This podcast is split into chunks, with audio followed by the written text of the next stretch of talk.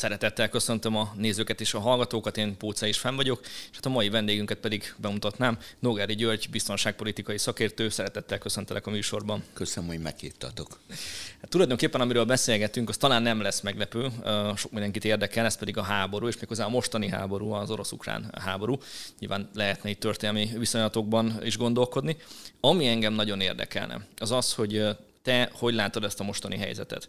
Méghozzá azért, mert ha az ember követi a híreket, és én követtem, és azt gondolom egyébként, hogy a nézőink, hallgatóink követik a híreket, akkor egyfajta zavar van a fejükbe. Ez a zavar azért abból keletkezik, hogy egyszerűen olvassák azt, hogy az oroszok mennyire sikeresen, sikeresek és haladnak előre, másik oldalon meg elolvassák azt, hogy az ukránok micsoda ellentámadásba kezdtek, és tulajdonképpen majdnem ember nincs, aki meg tudná mondani, hogy mi a mostani helyzet. Hát, ha te meg tudod mondani, mi a mostani helyzet? Ezek szerint nem vagyok ember, mert ember nincs. Rendben. Egy-két megjegyzés. Egy.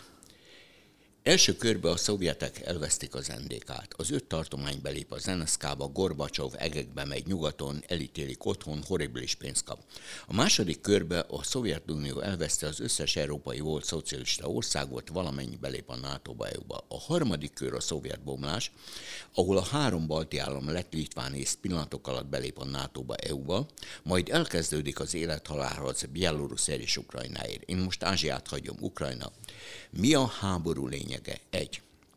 Előszmény az, hogy az oroszok pontosan úgy, hogy 99-ben nyugat leválasztotta a Koszovót, 2014-ben leválasztják a Krimet, az ukrán hadsereg mellé nyúl, a hírszerzés nem tud semmit mondani, mert írógéppel írják a üzeneteket, futárok hozzák, viszik, új helyzet van.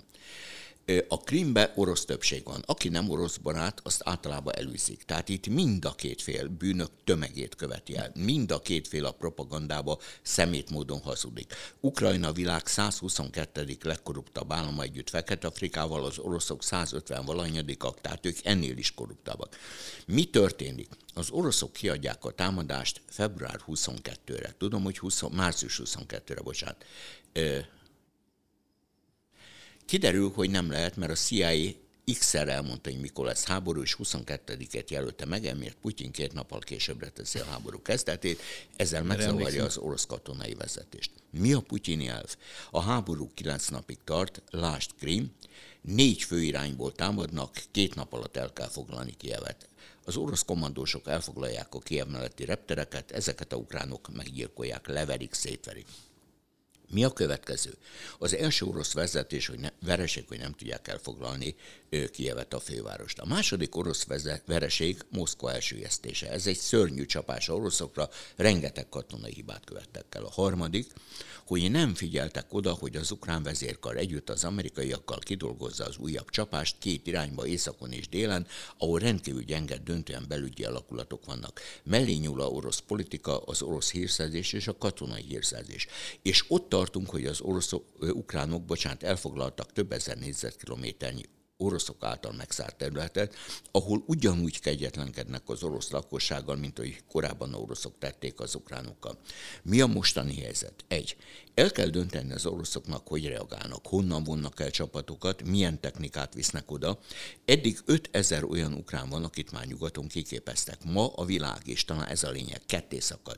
A nyugati világ, főleg a amerikaiak, britek, kanadaiak, a baltiak, a lengyelek, és a skandinávok gyűlölik az oroszokat, és minden cél Oroszország visszaszorítása. Erre is rá lehet térni. A többi ország, lásd franciák, németek kiegyezést szeretnének.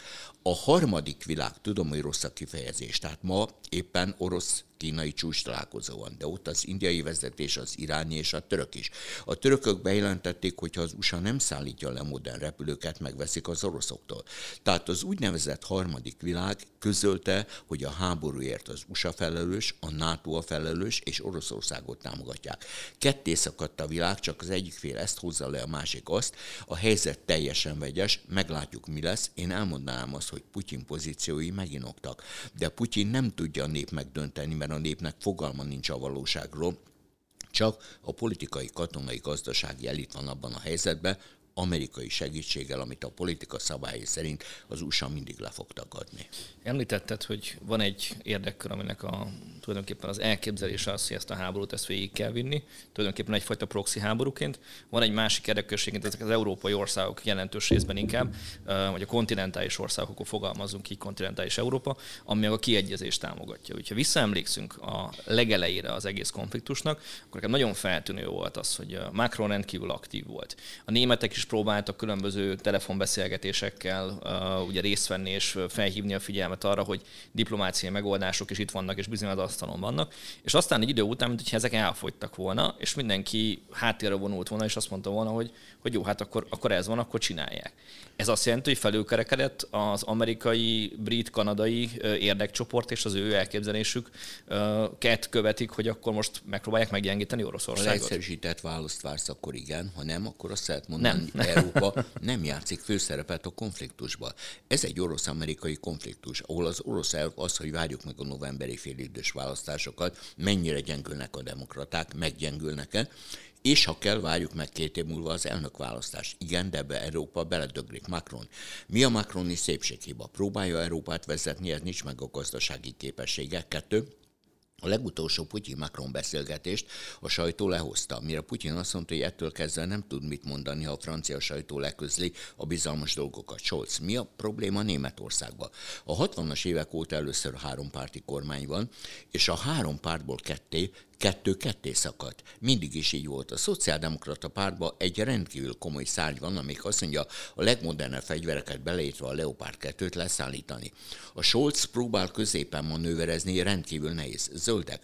A zöld párt döntő része, beleértve a párt két elnökét, és beleértve a kormányban lévő két, miniszter, két kulcsminisztert, a Habeket és Annalina Berbukot, azt mondja, szállítsunk modern fegyvereket. A liberálisok az egy egyszemélyis pártot, az van, amit a Linner mondta, ott ilyen viták nincsenek, ott a Linner dönt mindenbe. Tehát a német kormány sem egységes, és a Scholz pozícióit rendkívüli mértékben rontja. Következő. A háború elején mi volt az ukrán álláspont? Nem lépünk be a NATO-ba, és 15 évre lemondunk bizonyos területekről. Mit mondtak tegnap az ukránok? Belépünk a háborúba. 2024-re belépünk az Európai Unióba, én ezt kizártnak tartom, és belépünk a NATO-ba, én ezt is kizártnak tartom, de valamit szeretnék mondani. Az amerikaiak közölték, hogy a Ukrajnának adott fegyverek 70%-a eltűnt. Hol vannak? Bele lehet menni. Kettő. Ha véget ér a háború, Ukrajna visszaadja azokat a fegyvereket, amelyeket ingyen kapott. Szerintem nem. Ettől kezdve új helyzet lesz Kelet-Európában. Azt mondtad, hogy ez egy orosz-ukrán háború, ami tulajdonképpen nem is egy orosz-ukrán háború, hanem ugye utaltál, ez egy orosz és amerikai háború, csak nyilván az ukránokon keresztül az amerikaiak vesznek részt ebben a háborúban közelmúltban, talán az elmúlt napokban az oroszok elismerték, hogy bizony követtek el katonai vezetési hibákat, visszaszorultak. Hogyha ez tényleg egy orosz-amerikai háború, akkor miért volt érdekük az, az oroszoknak elismerni azt, hogy ők elkövettek hibákat, hiszen gyakorlatilag, hogyha a hidegháborús logikára gondolunk vissza, akkor minden tökéletes, mindent mi csinálunk jól, mind a két fél ugyanezt mondja, mind a kettő fél ugyanezt közvetíti, Miért történik ez most? A hidegháború korában minden műhold föllövésére azt mondták, hogy éghajlati meteorológiai klímacélokat szolgál. mert ki kellett mondaniuk, mert a nyugati világ látta, hogy több ezer négyzetkilométernyi területet elvesztettek az oroszok. Hogy hány ezret, elnézést kérek, a brit, Kanada, USA és az ukrán vezetés mást mondott, de nyilván jó pár ezer négyzetkilométert elvesztettek. Átlagoljuk. Hat, hat ezer. De ez egy átlagszám, tehát lehet több és kevesebb. Itt a kérdés az, hogy mi történik. Tovább tudnak-e az ukránok előre menni? Ha igen, akkor elérik pár kilométer múlva az orosz határt, tovább mennek-e? Ezt Budapestről megmondani nem lehet. Mi az ukrán cél? A Krim visszafoglalása. Számomra ez ma orosz szempontból lehetetlen, mert ott van Szevasztopolban Oroszország egyetlen mélytengeri melegvízi kikötője, ha ezt elvesztik, az orosz globális játéknak vége van. Két pont van, ahonnét Európa bármely pontja elérhető, Kaliningrád és a Krim. Ha ebből a Krimet elvesztik, az orosz pozíciók Európa szerte gyöngülnek. Ugye az oroszoknak ugye ebből a szempontból látszik, hogy alapvető érdeke az, hogy akkor kitartsanak ebben a kérdésben. A számra inkább a kérdés az az, hogy az ukránok ki tudnak-e tartani, mert hogyha jól következtetek, már csak abból, amit elmondtam, meg abból, amiket olvastam, tulajdonképpen külső támogatás nélkül ezt ők nem tudják folytatni ezt a háborút. Meddig tart ez a külső támogatás? Ez egy érdekes dolog. Én megnéztem tegnap a von der Leyen beszédét, én tőle többet vártam, elnézést nem vagyok politikus, mondhatom, végignéztem a Ugye frakció... a State of the Union beszédről Igen, van szó az Európai Unió beszédeit, hát nincs véleményem. De gyakorlatilag ott tartunk, hogy Ukrajna ma fél órát nem tud meglenni nyugati támogatás nélkül. Mit mond a ukrán vezetés? Ahhoz, hogy működjenek, 5-től 9 milliárd euró dollár egy-egy az árfolyam kell havonta. Mit mondanak? Körülbelül három nappal ezelőtt beperelték Oroszországot, hogy háborús kér, kárként eddig kérnek 300 milliárd dollárt kizárt. Mi a következő? Újjáépítésre kérnek döntően Európától 720-750 milliárd eurót. Ezek elképesztő pénzek. Jelezni szeretném, hogy Európai Unió úgy adott pénzt Ukrajnának, hogy kölcsönt vett föl. Ami pénzt Ukrajnának adunk, azt soha vissza nem fogjuk kapni. Mit mond Ukrajna? Hogy ő államcsődbe mondta kb. 10 nappal ezelőtt, és két év haladékot kér. Két év múlva se fogja visszaadni. Még egyet hagyjak. Hasonlóan korrupt az orosz és ukrán felsővezetés. Az, hogy az Zelenszkiről kiderült, hogy villája van közel 4 millió euróért, amit Toszkánába vett, ez a vicc kategória, miközben mindig egy... pont oroszok szálltak meg benne. 50 ezer dollárba került havonta nyaralás, ami 20 millió forint, tehát nem egy rossz pénz. Tehát hihetetlen dolgok vannak. Tény az, hogy Ukrajna nincs abban a helyzetben, hogy a saját sorsáról döntsön, ahogy soha nem is volt 91 óta, csak orosz-amerikai kiegyezés lehet, folynak a tárgyalások, de nem látni az áttörést ja, az oroszok ezt a mostani szituációt is nehezen kezelik láthatóan az ukránokkal, ugye sokan azt várták, hogy ez egy ilyen villámháború lesz, te is ezt mondtad. És a CIA is ezt mondta elnézést, a CIA azt jelezte mindenfelé, hogy a háború háromtól négy napig tart, nem ez következett be. És az oroszok, talán egyébként Medvegyev mondta azt, hogy a Moldova a következő, aki felkészül. Lavrov is ezt mondta. És Lavrov is ezt mondta, hogy hogyha nem tudják megvívni az ukránokkal, akkor ez tulajdonképpen egy üres fenyegetés, vagy pedig komolyan számítatunk arra, hogy bevonják Moldovát, vagy esetleg bevonnak más országokat, és mondjuk esetleg eszkalálódik a helyzet. A válasz az, hogy akkor vonhatnák be Moldovát, ha sikeresen mennének előre Ukrajnába. Az elmúlt napok nem ezt mutatják. A kérdés az volt számomra, hogy ha sikeres lett volna az orosz offenzíva, mi a következő cél? Lemenni a tengerparton a román határig, vagy pedig bemenni Ukrajna belsejébe? Erre pillanatnyilag nincs válasz, mert a oroszok védekeznek, meglátjuk, hogy lesz-e orosz újabb sikeres támadás. És hát ugye az egy kérdés, hogy akkor, hogyha ők ennyire ki akarnák terjeszteni ezt a konfliktust, nyilván nem Moldováról beszélek, de a térségről akkor bizony belütköznek a NATO-ba olyan módon, hogy akkor a NATO is érintetté válik. A NATO akkor válna érintetté, ha valamelyik NATO ország szóba jönne. Én megmondom őszintén, Első perctől azt vártam, hogy az oroszok hogy használják ki, hogy használják ki, hogy a három balti államban rendkívül komoly orosz kisebbség él. Uh-huh. És én naponta nézem, hogy a balti vezetők mit mondanak. Hát ha Putyin is mondott egy nagy baromságot, hogy a három balti országból kettő ősi orosz terület, tényszerűen nem igaz. Az egyik balti országnak pedig kiállt a belügyminisztere és külügyminisztere, hogy nem ajánlják, hogy a utáni orosz lakosság fölépjen, mert akkor szétverik. Na most ezek hasonlóan ostoba nyilatkozatok, tehát nyilván az oroszoknak Mennyire is van. jogállami és demokratikus demokratikus az Európai Unióban? Mennyire jogállami és demokratikus ez a lépés az Európai Unióban, hogy Semmennyire, kisebbségnek üzengetni? Senkit nem érdekel. Elnézést. Hát, Ez nem érdekel senkit akkor. Senkit. Amikor arról volt szó, hogy Koszovó függetlensége, mit mondtak a nyugatiak, hogy egyszer és megismételhetetlen. Egyszer és megismételhetetlen nincs. Mi volt mi a másik érv, hogy egy nép önrendelkezési joga fontosabb, mint a fennálló államhatárok. Ha igen, most hagyjuk Közép-Európát. Mi van a baszkokkal, katalánokkal, korzikával, és még tizet felsorolok, Dél-Tirol, stb. Tehát ezekről senki nem beszél. Tehát én a tegnapi von der Leyen beszéden is azt láttam, hogy Brüsszel kiadja az iniciatívát, Brüsszel módra, aki nem sorakozik föl, az ellenfél vagy ellenség. És mondjuk akkor a kérdés az, hogy akkor hol, hol fog ez kiukadni, meddig fog ez tartani, akkor most kinek az érdeke ezt végig tulajdonképpen befejezni? Amerikai érdek az, hogy ez minél tovább tartson, mert a oroszokat gyengítik, Európát gyengítik, amerikai versenypozíciók növekednek. Nem véletlen, hogy Kína azonnal Oroszország mögé állt. A kínai dilemma az volt, hogy ki az én fő ellenségem, Tajván révén USA vagy Szibéria révén Oroszország, és nincs időnk elméleti beszélgetésre, de volt egyszer egy Kissinger, aki azt mondta, hogy az amerikai stratégia célja Kína és a Szovjetunió egymás elleni kiátszása. A mai amerikai politika Kínát és Oroszországot összehozta, és szövetség jött létre köztük, holott nem szövetségesek, holott alapvetően mások a stratégiai érdekeik, és holott Oroszországban raktáron vannak lezsírozva azok a fegyverek, amelyekkel meg akarták támadni Kínát, de ez ma már történelem. Beszéltél arról, hogy eltérő az amerikaiaknak az alapvető érdeke, meg a németeknek az alapvető érdeke. Persze. A németek mégis a kommunikációsan legalábbis az amerikai érdeknek megfelelően nyilatkoznak, és talán megmerem kockáztatni azt is, hogy cselekednek. Miért? Mert nincsenek abban a helyzetben, hogy önállóak legyenek.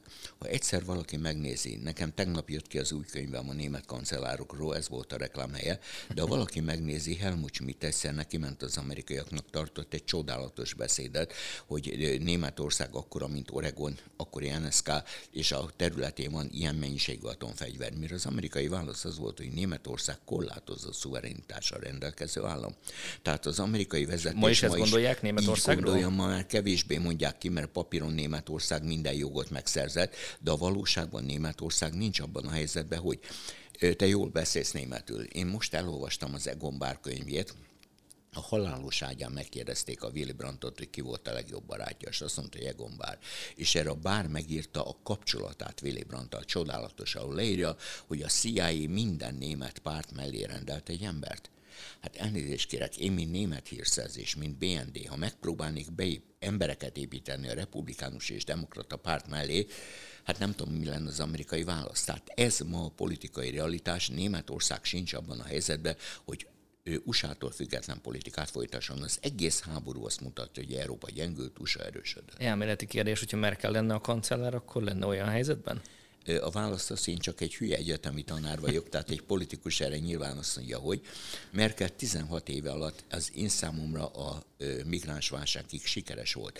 Válságkezelésben meg Merkel jó. Most írja Merkel a visszaemlékezését, várom a könyvét, amit a, a válságkezelésről ér. Nyilván Merkel sokkal közvetlenebb kapcsolatot ápolt Putyinnal, többek között meg jó beszélt oroszul, de egy új helyzet van. Merkel ma otthon ül nyugdíjas, férjével él, tehát egy új helyzet van. Nem biztos, hogy célszerű volt a visszavonulása, de Merkel már négy éve korábban vissza akart vonulni, és akkor azt mondták az európai vezetők, hogy ne vonuljon vissza, mert ő az egyetlen, aki Trumpal tud tárgyalni, nem tudott. El tudsz képzelni egy olyan szituációt, hogy visszasírják? Nem. Nem. Nem.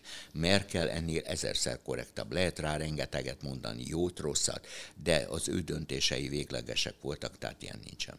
Hát gyakorlatilag most viszont egy vezetési válság van Németországban. Is hiszen többfajta válság, igen, de vezetési is, hiszen ugye a jelenlegi kancellárnak a támogatottsága az alig mondható támogatottságnak, inkább kétségbe vonják az ő alkalmasságát és képességét a vezetéssel kapcsolatban akkor mi lesz, mert ugye azért látható időn belül Németországban is választások lesznek. Jó, tavaly volt, de ki tudja. Több dolgot mondtál, próbálok reagálni. Egy. Tegnap előtt volt egy országos fölmérés. Én aztán elájulok. A német lakosság egy százaléka mondta, hogy nagyon elégedett a kormányjal. Ilyen fölmérés eddig nem volt. Kettő. Ha megnézed a statisztikákat, hetek óta a CDU-CSU vezet, a Merz kő kemény, nem érdemes belemenni az életébe, rendkívül érdekes, csak 66 éves. Mi a megállapodás? Ha jövő évi bajor választásokon 38%-ot vagy többet szerez az Zöder, CSU ezért, akkor ő a kancellár előtt. Ha kevesebbet, akkor a Merz. Tehát ez egy érdekes játék. Három. Ha végnézed az NSK történetét, és te németes is vagy, tehát érted. Nagyon ritkán volt az, hogy konstruktív bizalmatlansági indítvány Pont ezt akartam megkérdezni, hogy el tudod képzelni. Elnézést kérek, az első 72-ben volt, megbukott. Mikor volt sikeres a konstruktív bizalmatlanság? Amikor a FDP élén Genserrel átállt a kólhoz. Egyébként nem. Tehát ma az, hogy konstruktív Hát az FDP most is ott van a kormányban. FDP most is ott van, csak egy fiatal fiúval a Rinnerrel, aki 42 éves, most nősült, és olyan nyilatkozatot tett, hogy 18 éves kora óta csak Porséval hajlandó járni. Én ilyet soha nem mondtam volna. De az FDP, de látod, mégis ott van. az FDP a maga 7-8 százalékával a létér küzd. Itt a kérdés az, hogy CDU zöld. És ha megnézed az elmúlt tartományi választásokat, a CDU a zöldekkel lépett koalícióra, mert az a 22 százalékos párt, és nem a 7-8 százalékos liberális pártal. Tehát nagyon-nagyon érdekes a német jövő. Én rövid távon nem hiszem, hogy megbuktatják a mai kormányt, hosszú távon az messze van. Van még egy pár percünk, azért beszélgessünk a franciákról is, mert említetted, hogy ők nekik is az érdekük eltérő az amerikai érdektől. Hogy akkor most hova tegyük a franciákat ebben a helyzetben, hiszen azért ott sem feltétlenül azt látjuk, hogy nagyon keresnék a háború lezárására a diplomáciai vagy bármilyen más típusú megoldást. Egy, a franciák védig sértődtek, hogy az ausztrálok amerikaiaktól vettek közel 60 milliárd dolláré fegyvert, tengeralattjárókat, és nem tőlük. És nem tőlük. Kettő. Volt egyszer egy Gaulle, aki azt mondta, hogy Franciaország nem Franciaország, ha nem áll az élet. Nem áll.